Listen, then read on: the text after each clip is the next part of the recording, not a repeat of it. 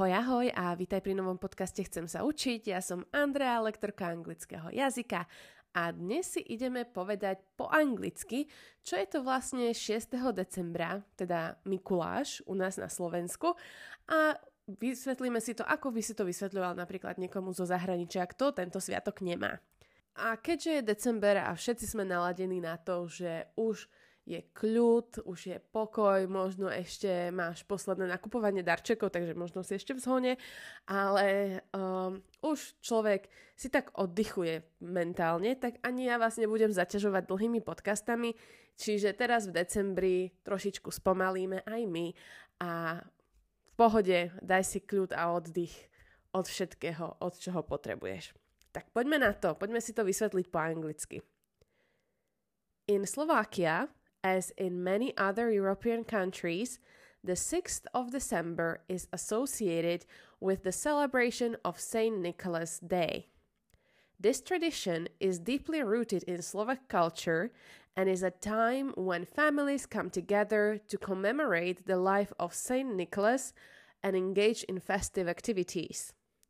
Saint Nicholas, or Svätý Mikuláš in Slovak, is a figure who is often portrayed as an old man with a white beard, wearing a bishop's robe, and carrying a pastoral staff. According to tradition, Saint Nicholas is accompanied by two companions, an angel and a devil. These characters play a central role in the Saint Nicholas Day celebrations. On the evening of the 5th of December, Children in Slovakia often clean and polish their boots and place them by the window or door.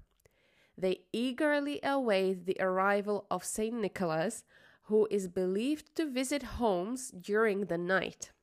If children have been well behaved throughout the year, St. Nicholas fills their boots with sweets, fruits, and small gifts.